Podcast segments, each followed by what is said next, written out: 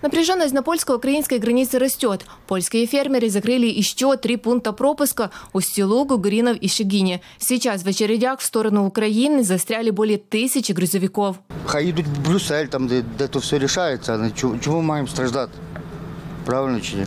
Там хлопці стоять по 10 днів, там немає ні води, нічого, ні помитися нормально не можна.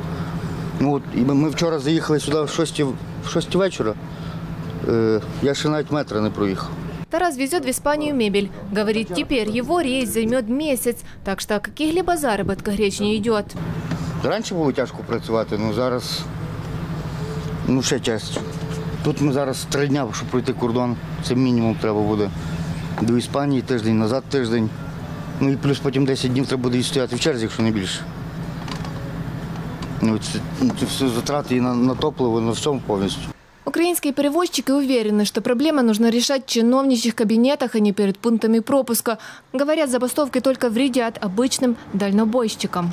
То я думаю, якби там на вищих рівнях, я думаю, що мож- можливо могли б до якогось спільного кон- дойти, з якого вирішити цей конфлікт. Ну, таке не знаю. Ми ж так водії, ми маленькі такі, нічого не зробимо. Чекаємо.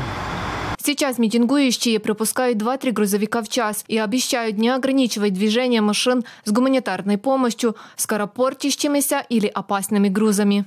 бо власне їхні дії вчиняються на території Польщі на, на певній віддаленості від кордону, і не завжди навіть польські прикордонники, з якими ми постійно контактуємо, можуть е, також розуміти не.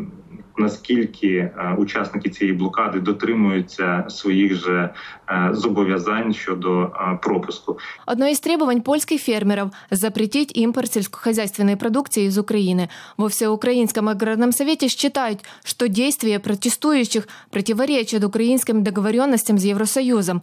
Польская полиция сейчас расследует случаи, когда зерно из украинских грузовиков рассыпали прямо на трассу, везли его транзитом в Литву. Польща це і країна транзитна Тут не всі ж везуть в Польщу. Я особисто не в Польщу везу товар. Я йду транзитом. Вони всілякими способами максимально е, контролюють нас, щоб ми, не дай Бог, не вигрузились з Польщі. По словам пограничников, блокировка границы может продолжаться около месяца, до начала марта. Поэтому водители просят ехать в объезд через свободные пункты пропуска. Мирослава Терешко, Владимир Илюк. Настоящее время.